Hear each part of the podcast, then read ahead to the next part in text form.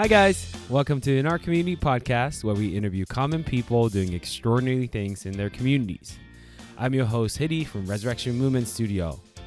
On episode four of this podcast, I sat down with Coach Matt and Coach Michelle at Speed and Power Summit, which was held at the end of September in Tinton Falls, New Jersey. I think this episode is particularly beneficial for coaches who work with youth athletes and the parents of the youth athletes, as well as the youth athletes themselves, as we sat down to talk about what we learned on day one, how we hope to apply the concepts that we learn, and what we hope to take our youth athletes training program from here on out. Let's get started. So, this is a uh, special episode of this podcast as we're recording this at the Speed and Power Summit in Tinton Falls, New Jersey. We just got done with day one of the uh, incredible summit. This is second time for Coach Michelle and I to be here. It's first time for Coach Matt. Basically, what this is is we had four hours of lecture presentation from phenomenal coaches from um, all over the country. And then, followed by in the afternoon, we had three hours of hands on sessions where we actually got to experience uh, what these coaches were talking about. Um, so, hi, Coach Matt. What's going on, Hitty? How are you? Good. And hi, Coach Michelle. Hi, Hitty. Still, calling you Coach Michelle is so weird. so, from here on out, Dupes will be your name. um, so the listeners know when I refer to Dupes, it is Coach Michelle. So we started the day with Rachel Balkovec. Um, I have never heard of her before this, if I'm quite honest with you, but I learned so much from her. She was talking about con- constraints led approach training, and this was phenomenal. And I found myself thinking, um, this is more of the stuff that we need to do. Because as coaches uh, i'm sure you guys can relate we end up telling our clients uh, what to do a lot of times and sometimes we just don't get the results and we get lost. Um, but her solution to when we come across problems is to present a solution um, by giving them a physical feedback which is fantastic. So the example that she presented was this was a baseball batter who was shifting his hip on his swing uh, forwardly um, as he took the swing of the bat. So his hip was starting in one place, but at, by the end of the swing, his hip was shifting forward, and as a result, his core was a little bit hyperextended in the picture. So what she ended up doing was putting a tall hurdle, which was about his hip height, right in front of him, and that alone, that subtle, just putting the hurdle in front without any cues, any words, or anything like that, fixed his swing to where she wanted to be. So she works with the uh, the Houston Astros, or she has worked in the past with Houston Astros, and these are the results that she was able to get through this approach. And she applied that concept and approach to everything that she talked about today. So, what did you think, guys, think about that um, as far as that that session goes, and what was your takeaway? Before we talk any more about that, I think it's important to mention that she was the first female strength and conditioning coach for Major League Yes. Baseball, uh, which is really uh, phenomenal in itself. Uh, yeah, her.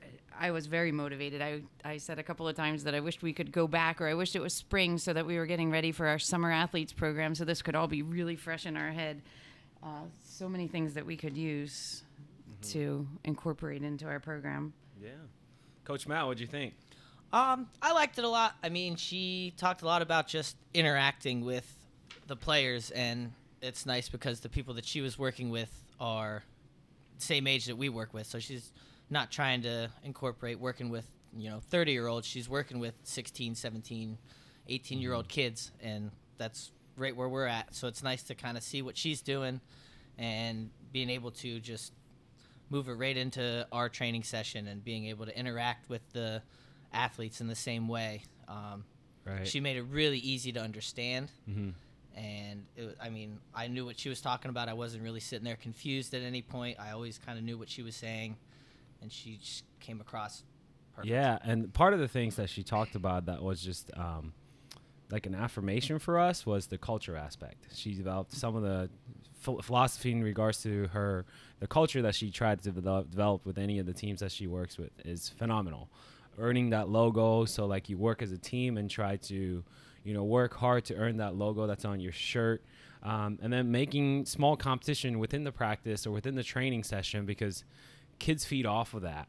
And competition in regards to like a healthy competition, not like a, you know, downright like let's knock each other down kind of competition. But you know if you're sprinting have them chase each other and have the entire team team cheer them you know cheer them on. Um, that kind of concept is just so key in developing that culture where everybody's bought in everybody wants to be there everybody wants to train together. And sometimes you know I, I relate some of the things that i learned in these summits to the dance program side as well in regards to you know she was talking about developing leader within the organization Mm-hmm. and letting that leader um, have a responsibilities to you know take the lead amongst other dancers or other athletes you know those kind of things was very reaffirming in a sense of like okay i think we're headed in the right direction Right, absolutely. She, uh, well, I think the whole th- the theme for all four of the speakers today, too simplicity. You know, you think Major League Baseball, you think college athletes, you think all of these programs must really have something big that we don't know about. But really, what they talked about a lot, most of the coaches talked about keeping it simple, working Yes. on the basics. Yeah. And Rachel was good about talking about, you know, just teaching these kids fundamentals. She was talking about a, um, what was the term that she used? She used the term uh, secondary emotions, teaching the teaching the kids about secondary emotions and how to develop that skill. So basically what that is listeners is, you know, kids are going to experience something. So if they feel defeated, uh, if they lose or if the if the game is becoming lopsided, right? So let's say you're on a football field, the score is 42 nothing. You can tell in kids body language that they're defeated, they're sad, they're upset. Okay, so the secondary emotion is what are you going to do with that? What is the solution to that? The great example that she gave was within the warm up for her team practice. If the she makes it complicated that it's bound to happen that a uh, uh, athlete is about to make a mistake, is they're going to make a mistake throughout that course of the dynamic warm up she has trained them to a point where she taught them listen if you make a mistake all i want you to do is raise your hand and say my bad My bad. my bad my bad. That's it. And then just kind of let go of that situation and move on. At beginning in the beginning she said you know the athletes are going to think this is the silliest thing ever. But as the the training sessions goes on they're going to buy into it and they're just going to naturally say it. By doing so you're teaching them to say okay you made a mistake. Just say that you made a mistake and then just let it go. Instead of harping on it just harnessing on that feeling and letting that carry into the rest of the session that ability to have the secondary emotion I think is so key. We run into a lot of athletes where even in our training sessions they get so frustrated because they can't do one thing, mm-hmm. right? So we need to teach them how to fail. We need to teach them and give them the tools to come out of that failure in a positive light and just leave that behind. Failure is an opportunity to grow. That's what I wrote down from her session. And it really is in the gym and in life. It's true. So, It- yeah, go ahead. Um, I just think it's key to teach these kids, especially at a young age, that when you fail, it's not the end of the world. Mhm. You just, what can you do to fix it? Mhm. How can you not fail the next time you try that? Like if you squat 225 and you get stuck, don't don't get upset. What are you gonna do to fix it? You're gonna come in the next three four weeks, kick butt, and squat 235, and then look at that. You're past where you failed, and you're better Mhm. instead of you know maybe pouting or not trying or just quitting you know Mhm. just turn it into a goal and go after it Right. And these like mindset type of things is so important because I think as, you know, as I have a little kid, you know, like when they fail, our reaction as a parent is, "Oh, it's okay, it's okay." So you almost like coddle them, coddle them when they're little. Mm-hmm. Um, and then I've seen like participation trophies where everybody gets a trophy. um, and I get part of that. I don't fully uh, agree with it. Um, but at the same time, as the kid starts to grow older, one of the things that I'm quick to tell athlete is, listen, I want you to fail. Mm-hmm. And which is a funny thing for a coach to tell your kid, right? Like, hey, I want you to fail.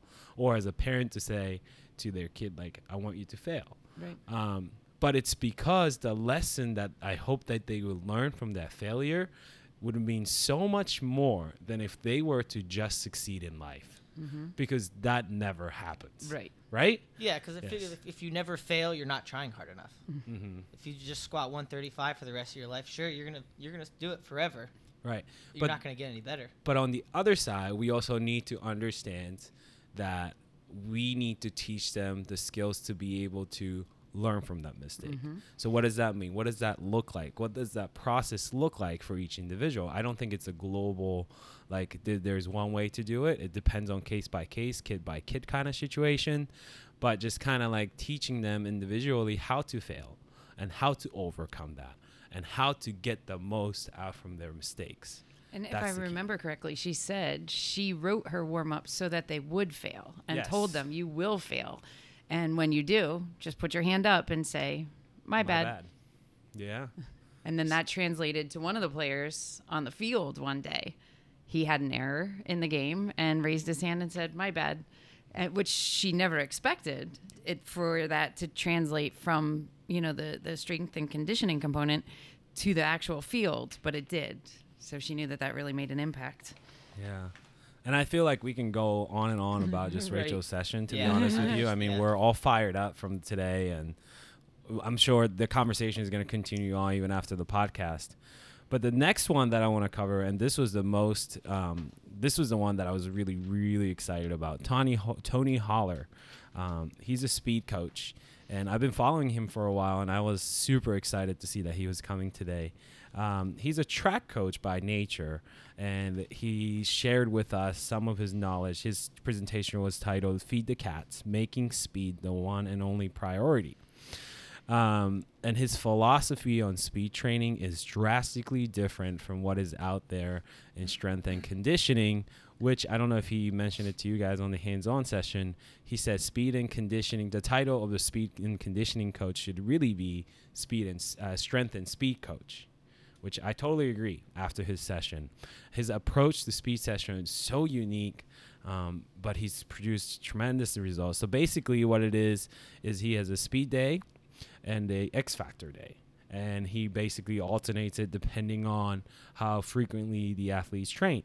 In the speed day, basically what he's doing is, you know, speed mechanics drills, um, a lots of skipping, lots of bounding, uh, and that kind of stuff. On the X Factor day, he's working on some jump variations.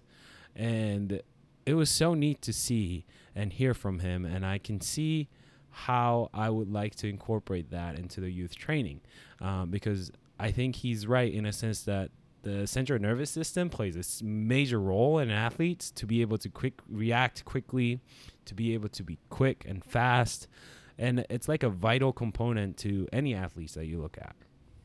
What'd you guys take away from that? Do less, achieve more. That was his Yes. tagline. Yes. Yeah.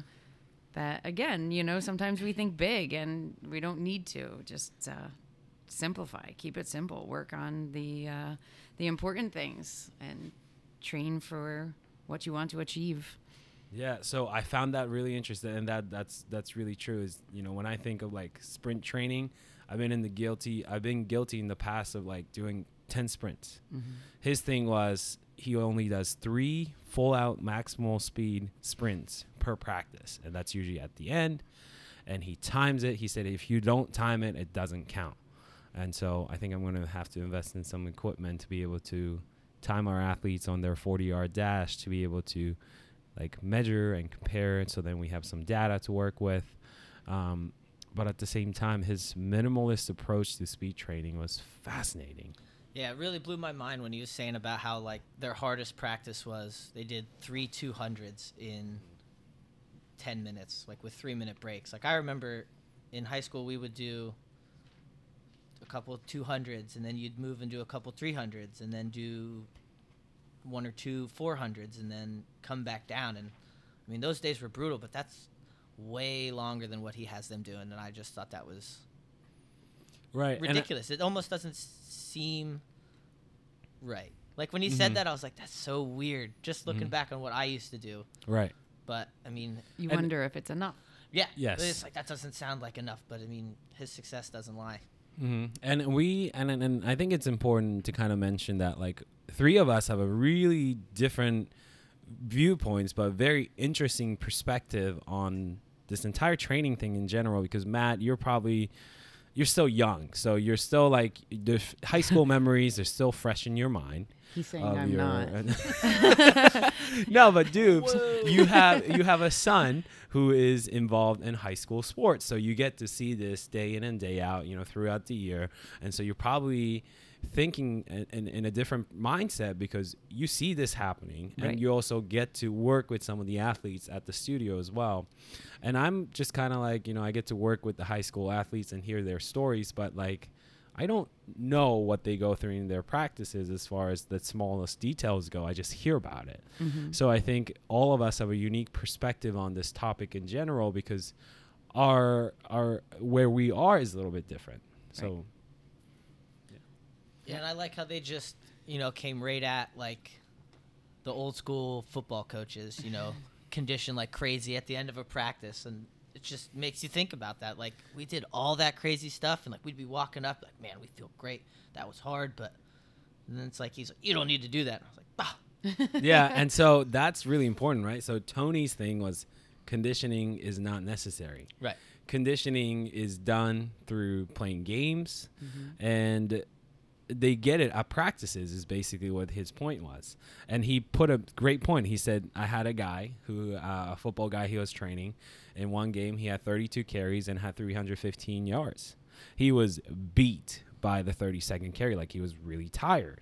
Um, but there was no way, no conditioning program or any drills that you could do that would have prepared him for that 30, 30 second carry. There's no way.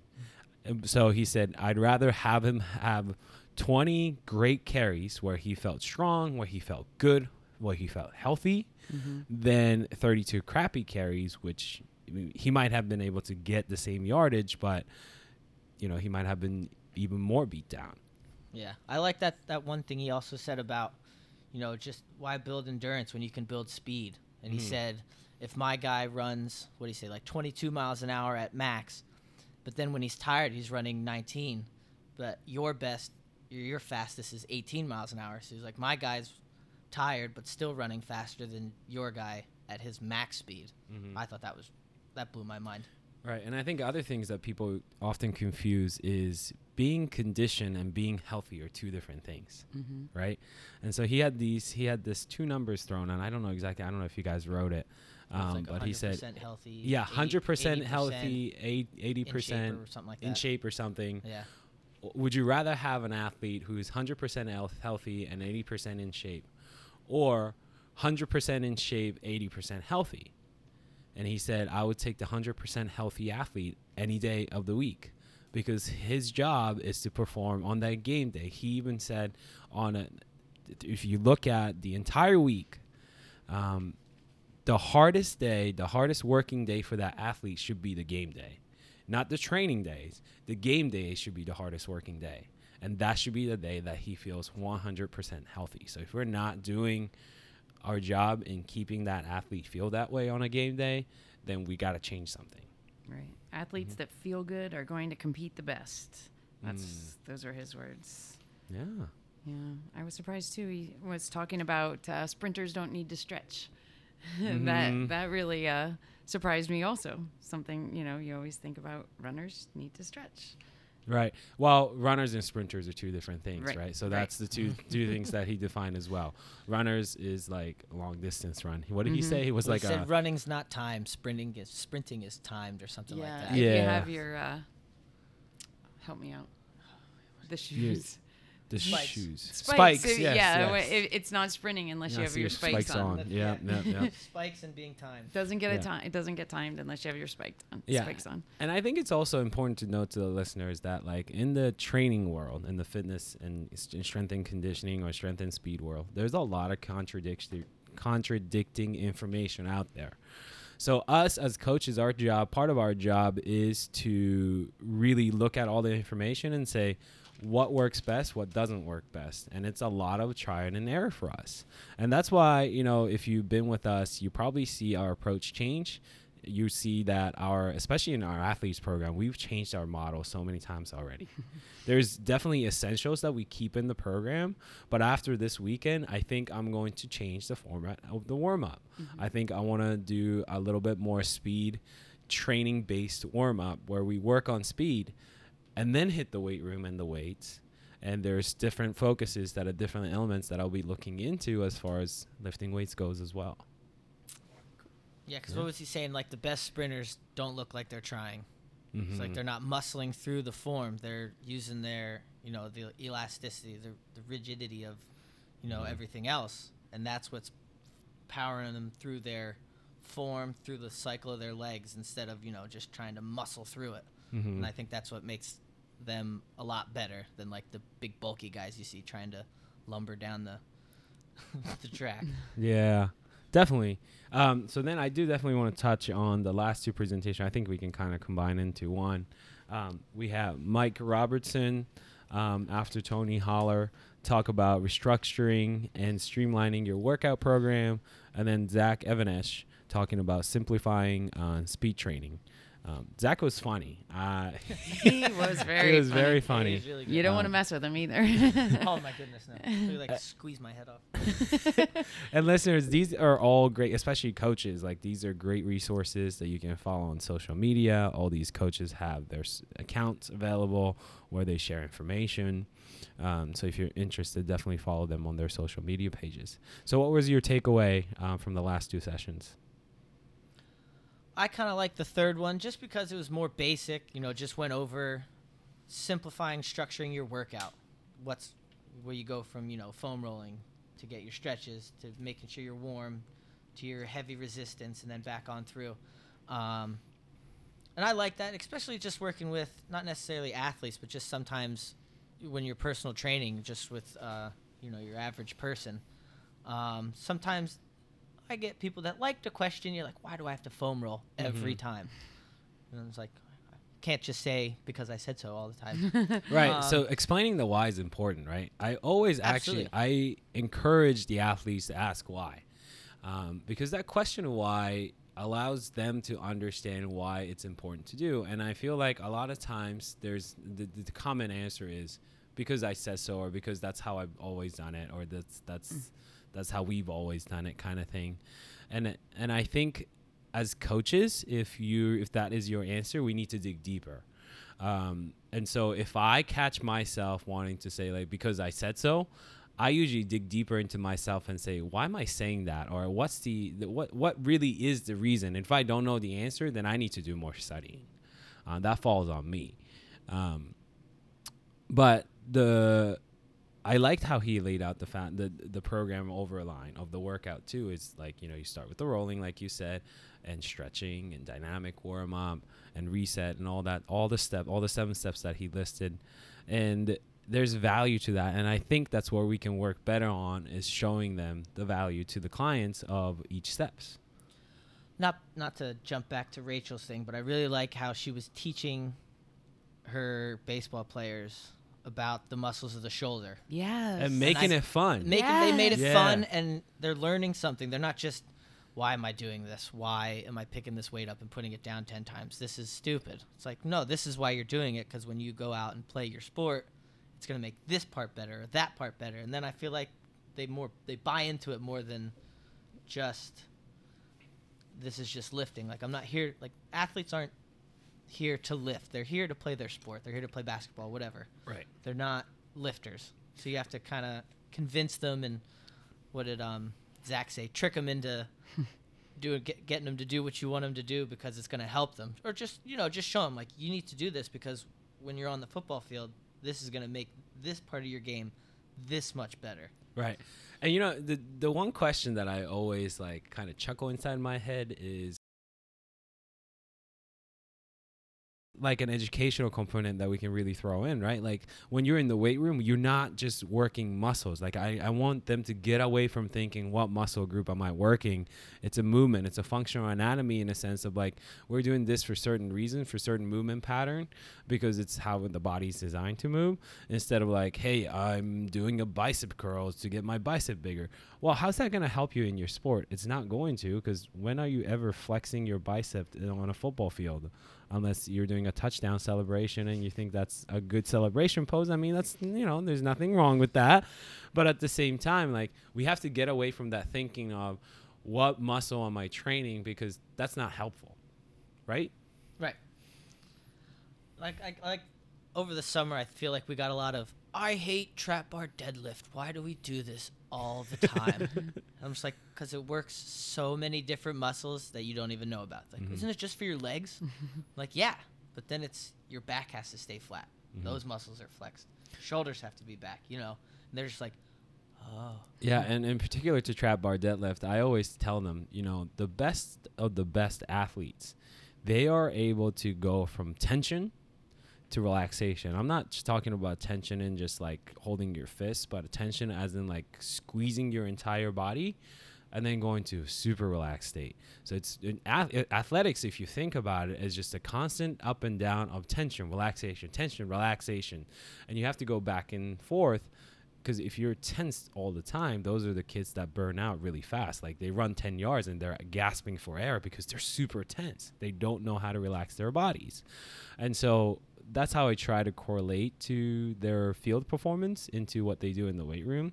Because I think when they are able to make sense, that's how you can create even more buy in. Um, so, guys, we do have to wrap up pretty soon because we're coming up on the 30 minute mark. Is there anything in particular that you learned today that we haven't talked about that you guys want to share with the listeners? No, I think I'll go back to the gym, a stronger coach. Uh, you realize how important coaching is, um, coaching style, and what you're going to implement and what message you're passing on to the athletes or to your clients. Uh, and one of the things that I wrote down that I thought was really important is that um, motivation often comes from success. So you want every time they come into the gym, you want them to find success. So I thought that was really important. I liked that was a big message I got from today. Yeah, that was really good. And I just think again, like like I said before, athletes they're not athletes to lift. They're they have a sport. So getting them to buy in, showing them what they're doing is going to help them, convincing them, you know, getting their trust or earning their trust even. Getting them to buy into what you're doing is just the biggest part. If they don't trust you, if they think it's they don't like it, they think it's stupid, you're not going to get anything out of them. Mm-hmm. But you get them to buy in, show them you're there for them, not for yourself you'll have a successful athlete. I think. Sure. Um, and then finally, and I think I'll start this one um, words of encouragement um, to our clients and our athletes, our coaches that's listening to the podcast, or the parents that's listening. For me, I think the biggest takeaway today is, you know, just culture. Culture is so important, and culture starts from top down. So, as a leader of the organization, for me, as far as the RMS and the Commotion Dance Program goes, I really need to get my priorities in order as far as what I want the studio experience to be like for each individual. And that's going to be different from a general population client to an ath- athlete's client. And I think I started doing that over the summer when I wrote down what I wanted for the athletes. Um, but I think I need to sit down and really think about for a general population, what do I want that to look like? For dancers on the commotion program side, what do I want that to look like? And what steps do I need to appropriately take to make sure that that environment and that culture being instilled into place? I think for the longest time, it's been my fault that like I've been kind of fluffy about it. I think I just wanted a positive vibe, and that's a good thing. But what does that mean? I think I'd want to kind of dig deeper into looking at that. What about you guys? Agreed. no, I think you're absolutely right. You just if if if it's not fun to come to the gym, people will stop coming. It has to Mhm. be a positive environment. They have to like who they're with. They have to like what they're doing. I mean, if you don't like your trainer, you're not going to go train. Right. That's Feel true. good about what you're doing. Feel good about what you're going to do the next time you go in. also important. All part of that culture that you Yeah. mentioned. And I, I do have to say, I think you guys are both doing a phenomenal job of that. And I think we can continue to do that better as a team. Mhm. And as the listeners, I hope that this is an encouraging sign in a sense of, hey, like, I want to train with those guys. And if you are looking for a good facility to work out in, we're always here for you. And we're going to be fired up coming back from this weekend. And if you enjoyed this podcast, please don't hit to forget to please don't forget to hit the subscribe button as that helps us to generate this podcast out to more people. Well, thank you, Coach Matt and Coach Michelle, for being with us today. And uh, we'll see you next time.